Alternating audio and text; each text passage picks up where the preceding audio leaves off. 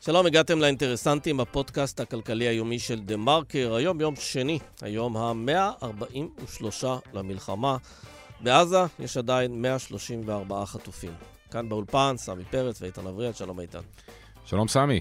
אה, מה, ענייני לבנון? ענייני אה, לבנון. זה עליית ה- מדרגה, ה- לא? העין, אה, אני לא פוזל, אבל עין אחת כל הזמן הבוקר על הסלולר, לראות מה מה קורה בלבנון. אה, חיזבאללה הוריד לנו זיק, איזה כטב"ם. כן. הפילו לנו, אה, הפילו לנו מטוס ללא טייס, אה, צה"ל תוקף באזורים שמזכיר לזקנים שבינינו בעיקר את מלחמת לבנון הראשונה. כן, אזורים שלא תקף בהם, אפילו מצפון לביירות, זה כן, בעל בק. הרי אשוף, כל מיני כאלה, דברים, אתה אומר, "זה עוד צעד, עוד צעד, עוד צעד, מתי באמת... מסוג ה... לא, גם מסוג האירועים שבהם אתה אומר, לשני הצדדים אין עניין ל... אבל בסוף... אבל זה קורה בכל זאת, בסוף בדיוק. דברים יכולים להתפתח. אז טוב, אז אנחנו כמובן נעקוב גם אחרי העניין הזה. אה, בזמן שצה"ל אה, תוקף בבעלבק, אז יתקיים היום דיון בבג"ץ. אה, דיון נוסף, הרי 25 שנה כבר הדיון הזה מתנהל, על גיוס החרדים ועל החוקיות של הפטור משירות צבאי שהממשלות השונות העניקו להם במהלך השנים, כולל הממשלה הספציפית הזו.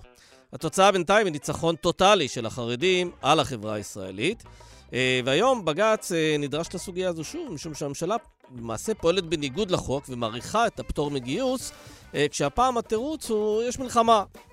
משפטית זה נראה עקום ומוסרית, וזה נראה מופקר וחסר תקדים, כשהצבא פועל להארכת שירות החובה ושירות המילואים כדי למלא את השורות.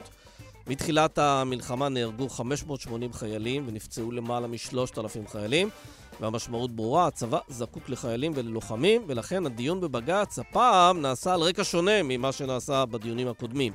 זה לא רק דיון ערכי, אלא גם דיון מעשי. דוקטור אה, עידו באום, שהוא הפרשן המשפטי שלנו, יסביר מה בג"ץ אה, עשוי להחליט.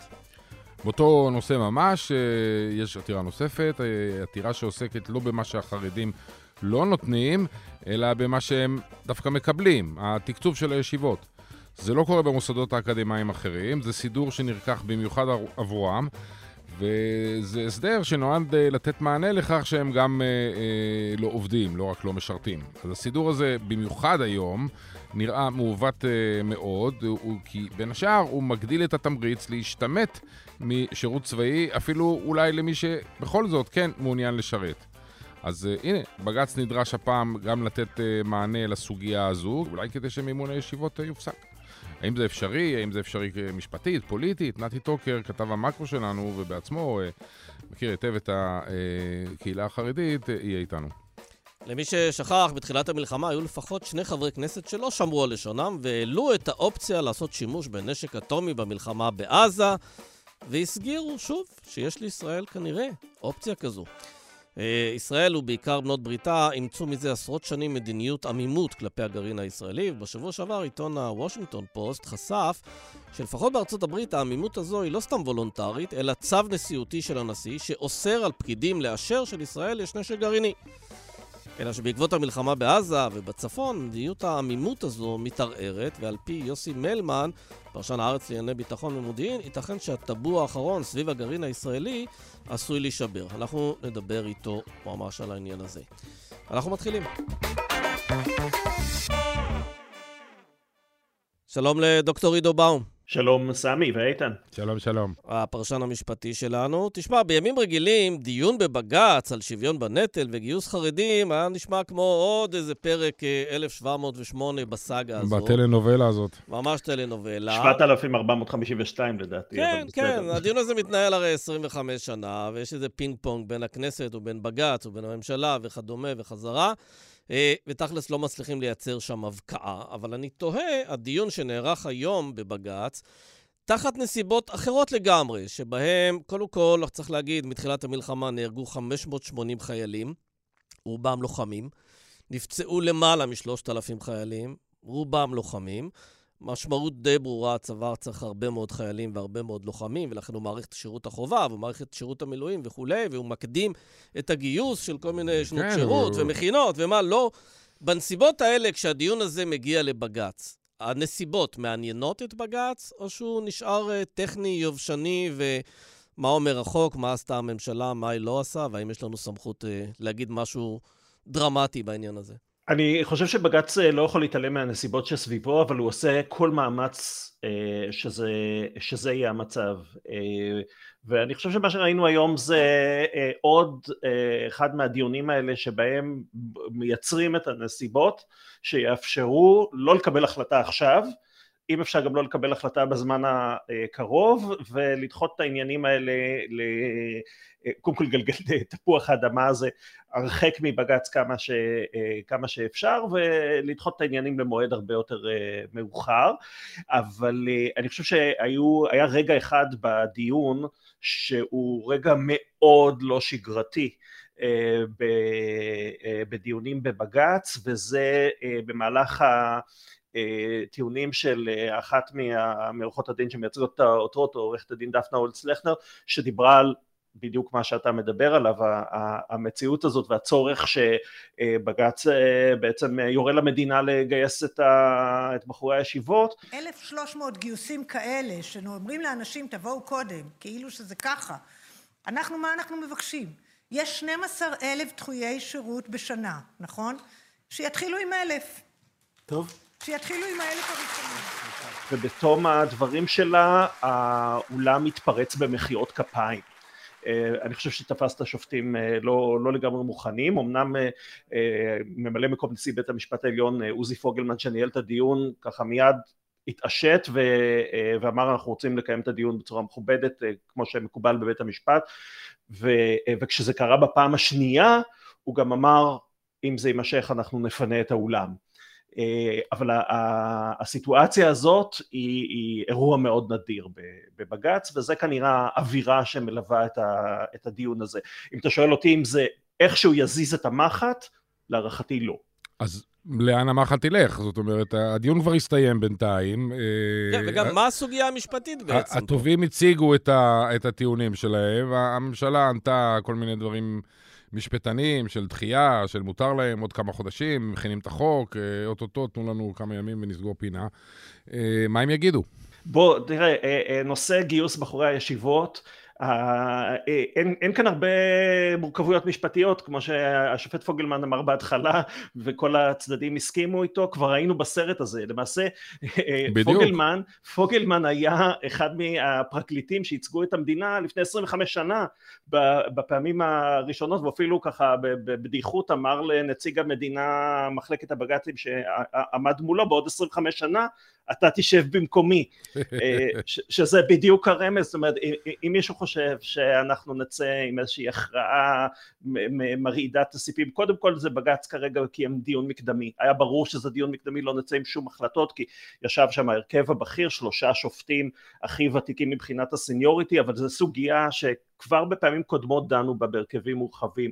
אז היה ברור שפה רק דיון להבין לאן נושבת הרוח ואחרי שיקבלו עוד תשובות אז יחליטו לקבוע דיון נוסף שבו יהיה אולי יותר שופטים ואז נתחיל לראות לאן אה, מכוונים את הספינה אין, אין, לא יהיו תוצאות היום. לאן זה הולך או מה המצב המשפטי? המצב המשפטי הוא שאחרי הרבה מאוד אורכות אה, בקיץ האחרון, בסוף יוני האחרון, יוני 23, למעשה אה, בג"ץ פקעה האורכה האחרונה שנתנה המדינה לממשלה ולכנסת להסדיר את נושא גיוס בחורי הישיבות או במילים אחרות החל מסוף חודש יוני האחרון בחורי הישיבות שקיבלו כל מיני דחיות ופטורים מגיוס שבג"ץ קבע שהם לא חוקיים כי הם לא שוויוניים הם, הם חייבי גיוס. אז יש שאלה אחת מה, מה עושים עכשיו, האם מגייסים אותם, אה, מכוח מה לא מגייסים אותם אם לא מגייסים אותם, זאת אומרת העותרים רוצים גיוס, אה, בחורי הישיבות כמובן רוצים דחייה ובינתיים המדינה לא מגייסת ואז יש שאלה מכוח מה היא לא מגייסת. אה, למדינה יש כל מיני הסברים והחלטת ממשלה ואנחנו עובדים על זה ותנו לנו לבדוק אם יהיה הסדר חוקי או לא ולכן תנו לנו דחייה כדי להחליט אם יהיה הסדר חוקי. זה מה שהמדינה עושה. השאלה השנייה היא השאלה התקציבית וזה השאלה אם אין הסדר חוקי שמאפשר לבחורי הישיבות דחיית שירות אז החוק קובע שהתקציבים שמועברים למוסדות התורניים שבהם הם לומדים מבוססים על זה שמוסד תורני מקבל תקציב על כל דחוי גיוס כדין וכיוון שאין הסדר דחיית גיוס אי אפשר להעביר את התקציב הזה. וזו השאלה השנייה. ושתי השאלות האלה תלויות אחת בשני ולכן למעשה הגיעו שתי קבוצות של עתירות לדיון שהתקיים היום. ובכולם לא באמת קיבלנו תשובה. סוף הדיון בבג"ץ היה שהממלא מקום הנשיא פוגלמן אמר למדינה לא נתתם לנו תשובות, אנחנו בכלל מרגישים שהעמדה שלכם לא מגובשת, אנחנו מבינים את המצב, מלחמה, כל מה שאתם רואים, לכן אנחנו אה, נתכנס, נוציא איזושהי החלטה שתהיה בוודאי, אה, תנו לנו תשובות בעוד חודש ואז אבל נתכנס. תגיד לי, פוגלמן, השופט אה, פוגלמן לא נותן הנחה לממשלה, הרי בעצם זה ממש הנחה, כי בעצם הממשלה, מה זה שהיא לא מגובשת? היא לא רוצה להיות מגובשת, כי זו בעיה פוליטית יותר מכל דבר אחר. ולממשלה אין עניין עכשיו בשום אה, אה, הסחת דעת או פיצוץ פוליטי, אה, לראש הממשלה בוודאי שלא. וכש, וכשהמדינה מציגה איזו עמדה כזו מבולבלת וכולי, פוגלמן בעצם זורם איתם. הוא יכול להגיד להם, חבר'ה, יושבים על הדבר הזה עשרים ומשהו שנים, די, נשבר. תנו מתווה, תגידו מה אתם רוצים לעשות, וזהו. אה, אני חושב שמצד אחד פוגלמן גם ניסה לומר את זה, הוא באיזשהו שלב אמר למדינה למשל, איך, איך אתם לא יודעים להסביר את נושא התקציב, התקצוב של, ה, אה, של הנושאים האלה, זה לא שאלה של, של נתונים, זו שאלה משפטית והעתירות האלה הוגשו באוקטובר, אנחנו כבר חצי שנה אחרי זה, מה אתם לא יודעים לתת לי הסבר? ונציג המדינה באמת אה, אה, התקפל, התגמגם בצורה מאוד מאוד אה, אה, מביכה, אה, בלי תשובה, הוא אמר תראה עד שלא הבנו מה הלוח הזמנים לגיבוש מתווה, אם עכשיו אה, הולכים לחפש חקיקה חדשה, אכלו לי, לא שתו לי, הכלב אכל לי. משהו כזה. ברור שמצד אחד בג"ץ לא רוצה אה, להיכנס למצב של הכרעה חד משמעית עכשיו בנושא הזה, אם 25 שנה התחמקו מהנושא הזה זה לא יקרה אה, היום. אה, ולכן כל מה שבג"ץ יכול לעשות זה להביע את אי הנוחות שלו ולנסות לדחוק במדינה להתקדם לכיוון המתווה החוקי שזה מה שאמרה גם היועצת המשפטית לממשלה, היא אמרה אה, תראו הממשלה הבטיחה להתכנס עד מרץ ולהגיד לנו אם היא מקדמת חקיקה, אם היא תקדם חקיקה זה משהו שנסתדל לעשות עד הקיץ, תנו לנו עד מרץ כדי להגיד לכם לאן אנחנו הולכים. כן, טוב, ואם זה לא יקרה היום או לא יקרה בנסיבות האלה, זה כנראה כבר לא יקרה, בטח לא כשזה...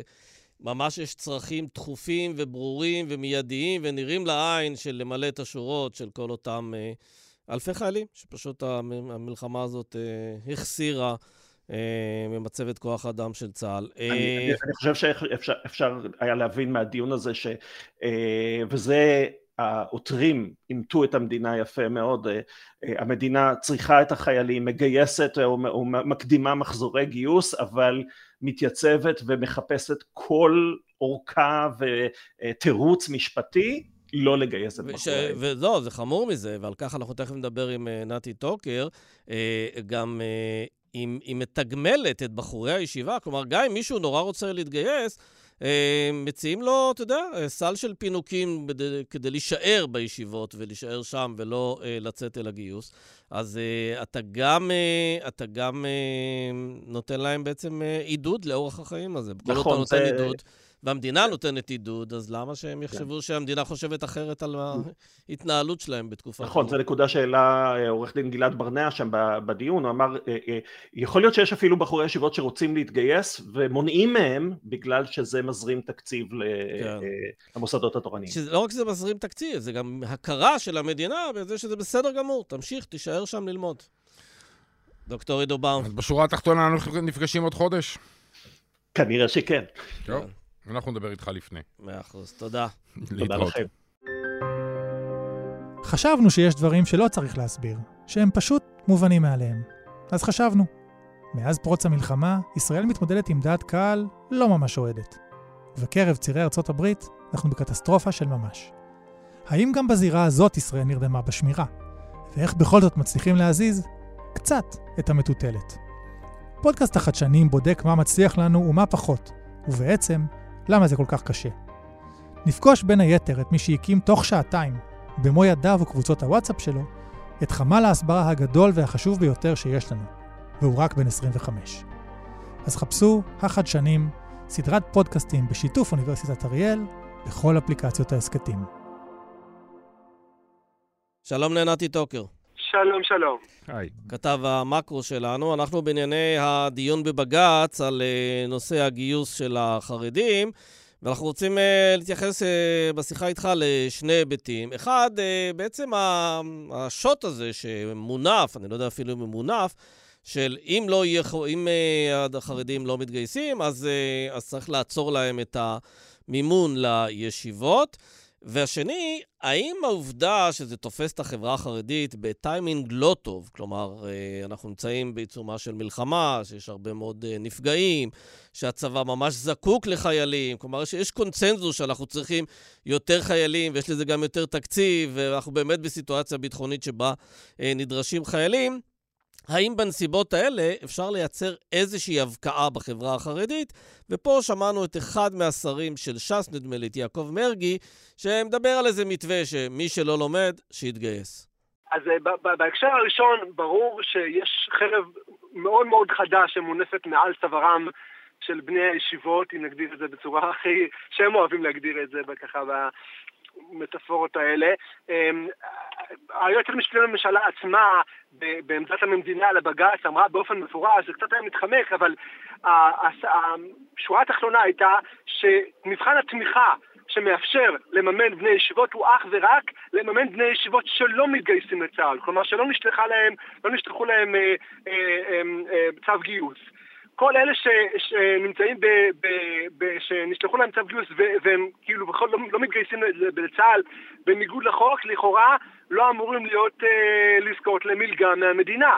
וזה, יש, למעשה זה מחולק לשתי קבוצות, יש קבוצה אחת של בני המחזור שאמור לשלח להם צו גיוס, וזה המדינה לא שלחה להם צו גיוס כחלק מאותה החלטת ממשלה, אבל יש איזה 30-40 אלף בני ישיבות שתחיית השירות שלהם כבר פגה, ולמעשה הם אמורים להיות מגויסים, ולגביהם אה, העמדה המשפטית, לפחות של העותרים, של עורך דין גלעד ברנע, היא שלגביהם כבר מיולי למעשה היה צריך להפסיק את המימון שלהם. אני חושב שהחרדים מאוד מאוד מאוד לחוצים, מה, מה, לפחות מההחלטה הזאת. הם יודעים שלגייס בני ישיבות זה בלתי אפשרי, הצבא, המשטרה הצבאית לא תיכנס בהמוניה להיכלי ישיבת פוניביץ' בחברון, אבל כן, החשש הוא מפני הפסקה, הפסקה חד, חד צדדית של התקציבים, וזה מאוד מאוד אה, אה, מפחיד אותם.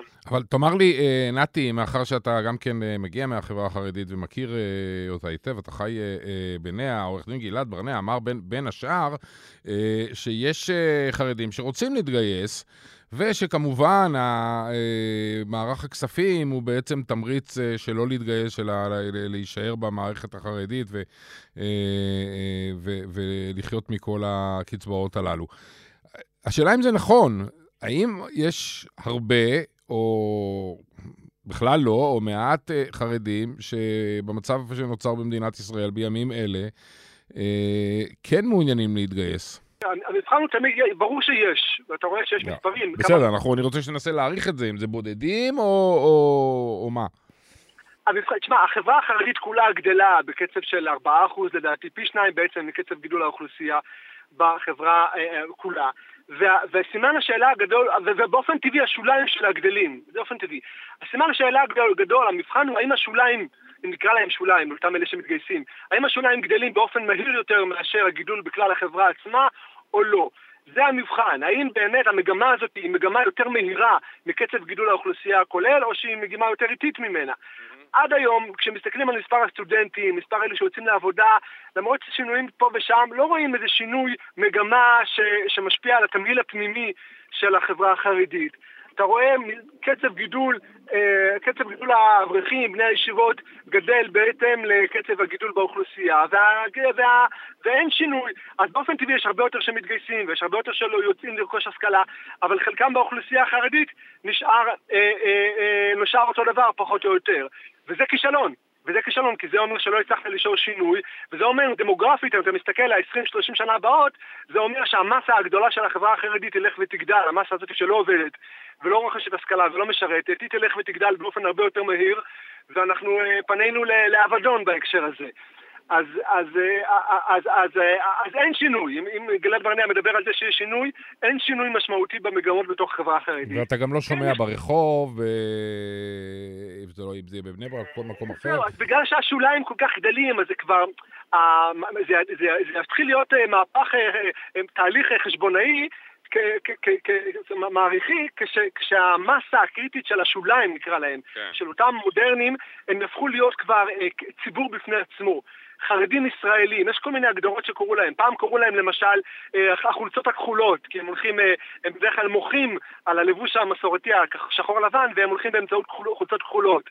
היום חרדים מודרניים, חרדים עובדים, יש מחקרים שכבר מנסים לאפיין אותם כבערך שליש או רבע מהקהל החרדי. ברגע שהם יתחילו להיות מסה קריטית, כלומר, הם יצליחו להיות מאוגדים, וגם קהילתית, גם עם רבנים שלהם, וגם עם, אה, וגם עם, אה, עם נרטיב, עם איזה אתוס שמצליח לשלב אה, רוחנית, כאילו לייצר נרטיב משותף אמיתי, לא איזה בדיעבד, אנחנו מסכימים, אנחנו נאלצנו, אלא נרטיב שבעצם אומר, אנחנו כן, גם חרדים וגם ישראלים, אז, אז, אז נתחיל לראות שינוי מעריכי. אז זהו, כן, אבל רגע, שנייה, אבל בעניין הזה אני חייב שוב בכל זאת לשאול לגבי מה שאמר uh, השר uh, יעקב מרגי. אני לא חושב שהוא אמר, הוא לא נתן תוכנית, אבל הוא דיבר על זה שמבינים שנפל דבר, מבינים שאנחנו בסיטואציה אחרת. הוא כנראה גם מרבה לבקר אולי זה מס חיילים שפתיים. פצועים, ו- בדיוק, ומשפחות uh, שכולות, ו- uh, והוא אומר, מי שלא לומד צריך להתגייס, ואז הוא אומר, אפשר לגייס 700 איש בשנה.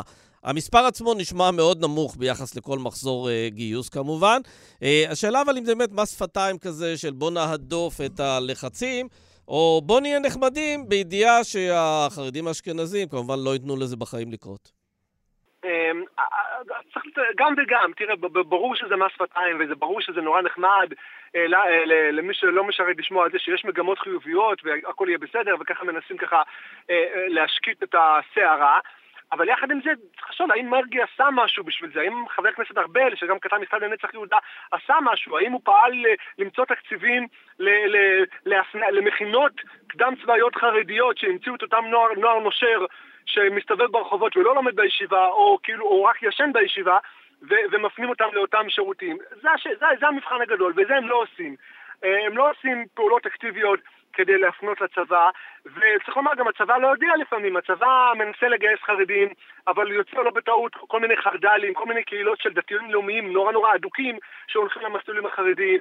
הוא לא באמת מצליח לפגוע ב- בליבה של הציבור החרדי, כי אין שיתוף פעולה מצד ההנהגה החרדית, מצד הדרג הרבני, מצד הפוליטיקאים כמו מרגי, הם לא עושים, הם, אומרים הם אומרים את זה מן השפה ולחוץ, אבל לא באמת מקדישים משאבים אה, מנהיגותיים כדי לעשות את זה, ולכן אני חושב שלא נראה שינוי בטווח הקרוב. אז בוא נסיים עם, עם שאלה שהיא ההופכי של, של, של מה שדיברנו, זאת אומרת, שוב פעם, אני חוזר לעורך דין גלעד ברנע, ועל הטענה של uh, הכספים שניתנים ובעצם מהווים תמריץ uh, לחרדים שלא לא להתגייס. אבל אני רוצה לשאול אותך אם זה נכון, זאת אומרת, בוא נגיד שבשנה, לא יודע מה, עוד שנה יש ממשלה אחרת וחותכים את התקציבים אה, לחרדים בצורה כזאת או אחרת. זה מה שיגרום להם להתגייס? האם הטענה הזאת היא גם כן לא פופוליסטית במידה מסוימת? אני משוכנע שכן. אני משוכנע שבסוף המוסדות האלו אה, אה, מבוססים על כך שיש להם תקציב ראשוני מהמדינה.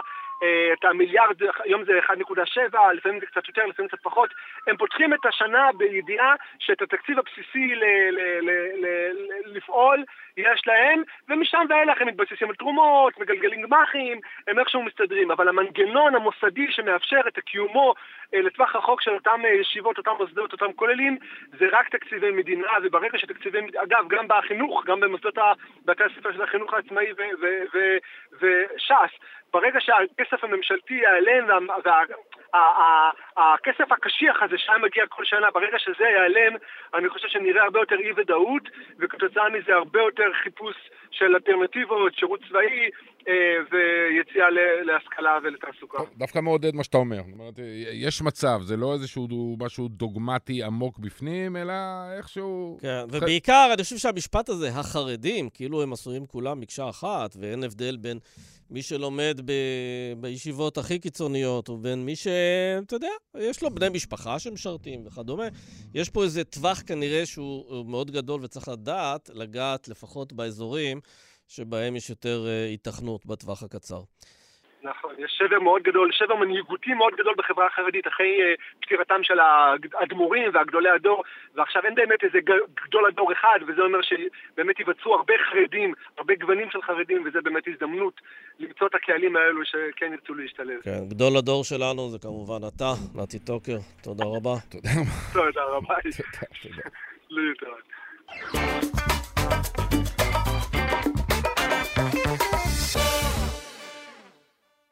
שלום ליוסי מלמן. שלום איתן, שלום סמי. אהלן. פרשן uh, הארץ לענייני uh, ביטחון ומודיעין, ותיק, uh, עוקב אחרי העניינים האלה בארץ כבר מזה, לא יודע, כמה, 30, 40 שנה כבר, אני חושב. יותר. יותר. 40. וכמה זמן, כמה זמן אתה רץ מרתון? 30.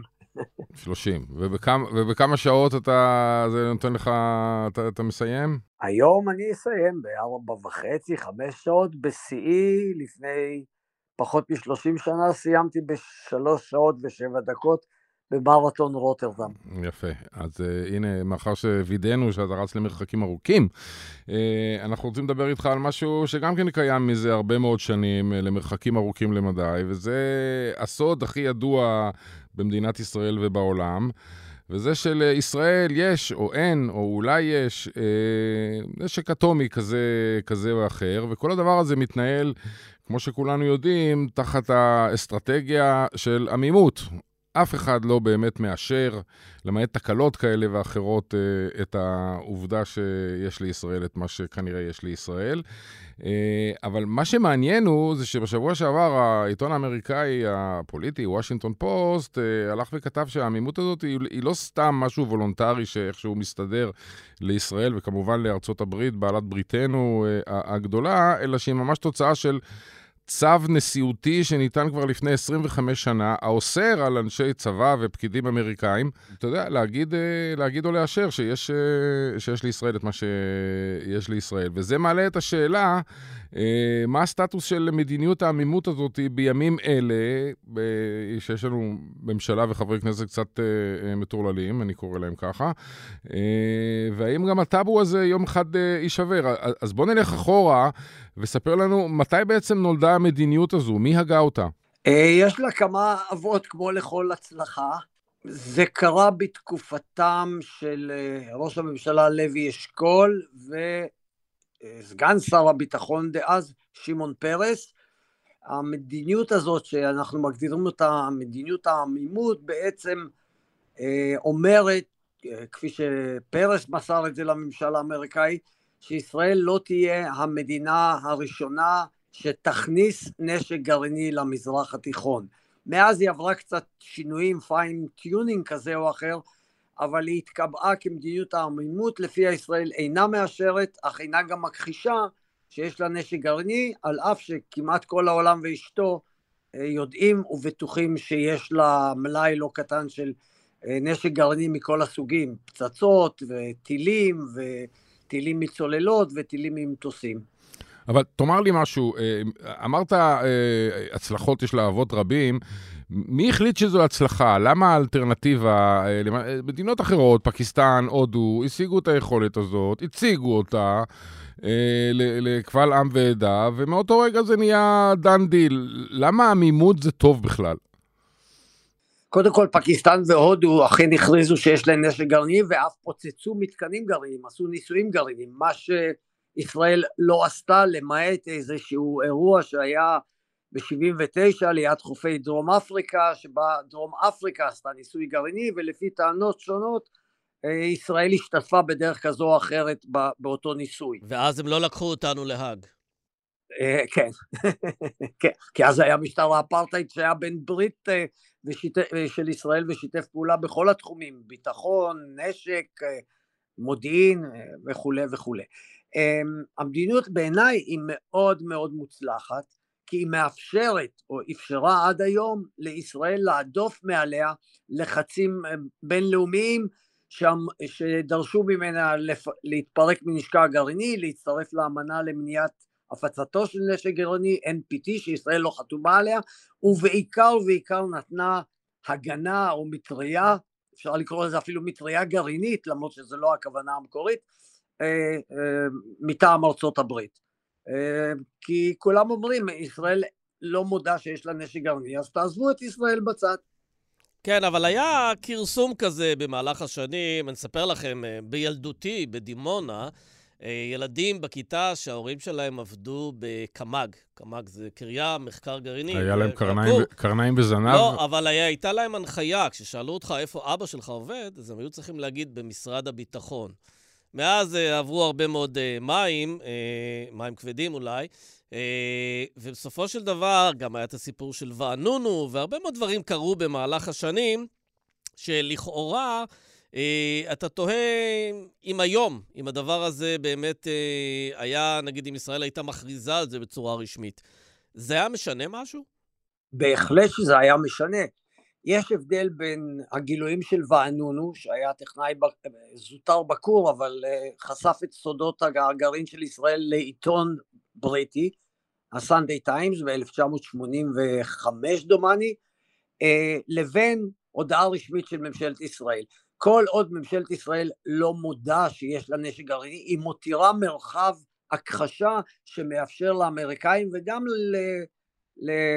לאיחוד האירופי ומדינות נוספות אה, להגן על ישראל.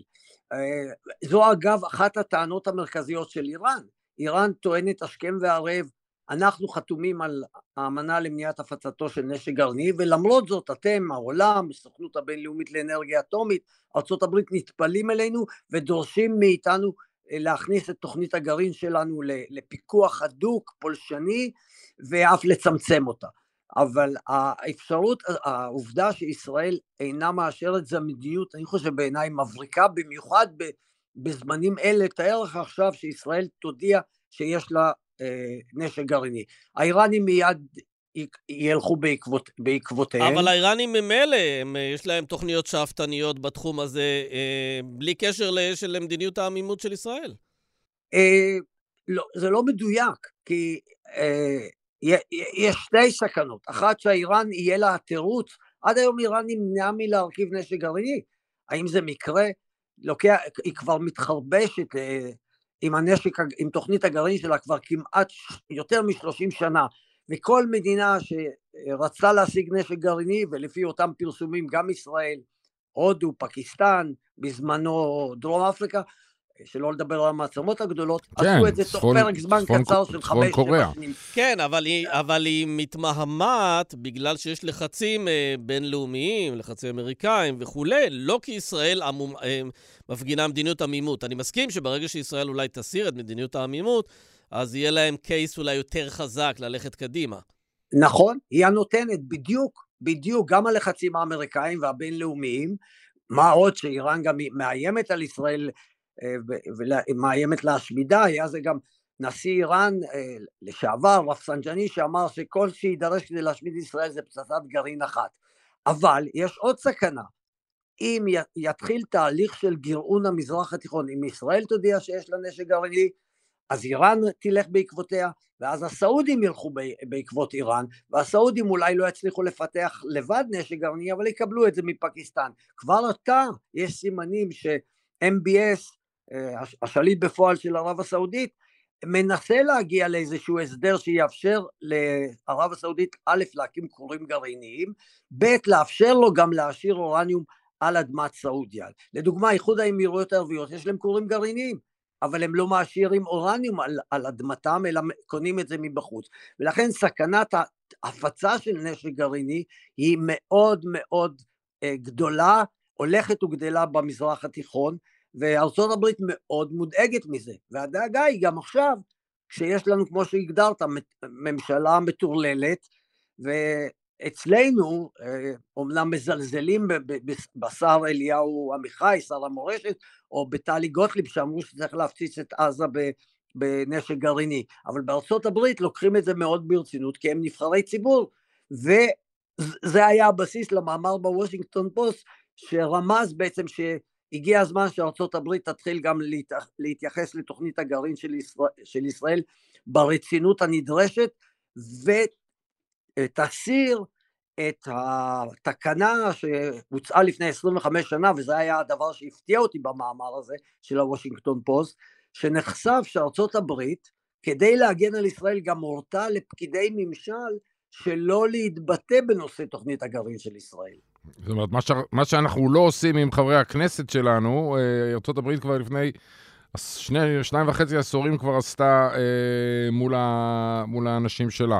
ש... שבאיזשהו מקום זה די מרשים, שלא בארצות הברית ולא במדינות המערב אה, הבולטות באירופה לצורך העניין, אף פעם לא בא מישהו מאוד בכיר, איזה נשיא, ראש ממשלה, ואמר, חבר'ה, מספיק עם ה... מספיק עם המשחקים האלה, ישראל היא גרעינית וככה צריך להתייחס אליה. זה, זה משפט שלא נאמר אף פעם. אנחנו איכשהו מקבלים את הגיבוי של רוב העולם הנאור על הסיפור הזה. נכון, בדיוק מהסיבה הזאת שישראל, בניגוד לאיראן, אינה מאיימת על שכנותיה בנשק גרעיני.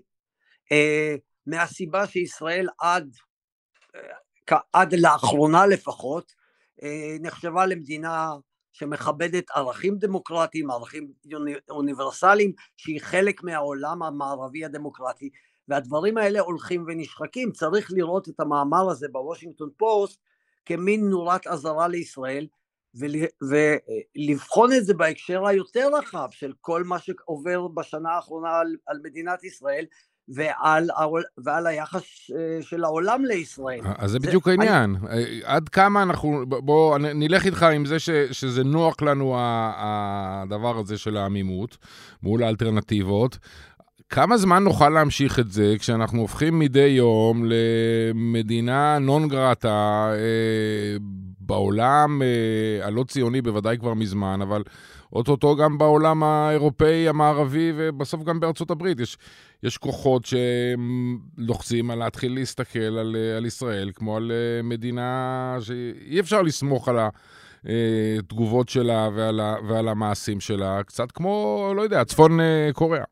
כן, ישראל בדרך להיות מדינה מצורעת, יש כל יום סימנים, לא רוצים אותנו באירוויזיון, אני, ב, ב, עוד מעט יהיה חרם אולי גם על, על הספורט הישראלי ועל התרבות הישראלית, אה, העולם מאבד את סבלנותו, הוא לא מוכן יותר להכיל את, אה, את ההתנהגות הפרועה של ישראל בהרבה מאוד תחומים, ועכשיו זה מתחיל להתקרב גם מלחכת שולי הטאבו האחרון אולי שיש לישראל, וזה תעודת הביטוח שלנו גם, הביטחונית והאסטרטגית, שזו תוכנית הגרעין של ישראל, וזאת כן. הסכנה הגדולה. אבל תגיד, זאת... יכול להיות שהמאמר הזה גם קשור אה, אולי לאותם ימים מאוד מאוד מתוחים של מיד אחרי ה-7 באוקטובר, כשהיה חשש מאוד גדול מהתפתחות של אה, גם זירה צפונית אה, עצימה מאוד.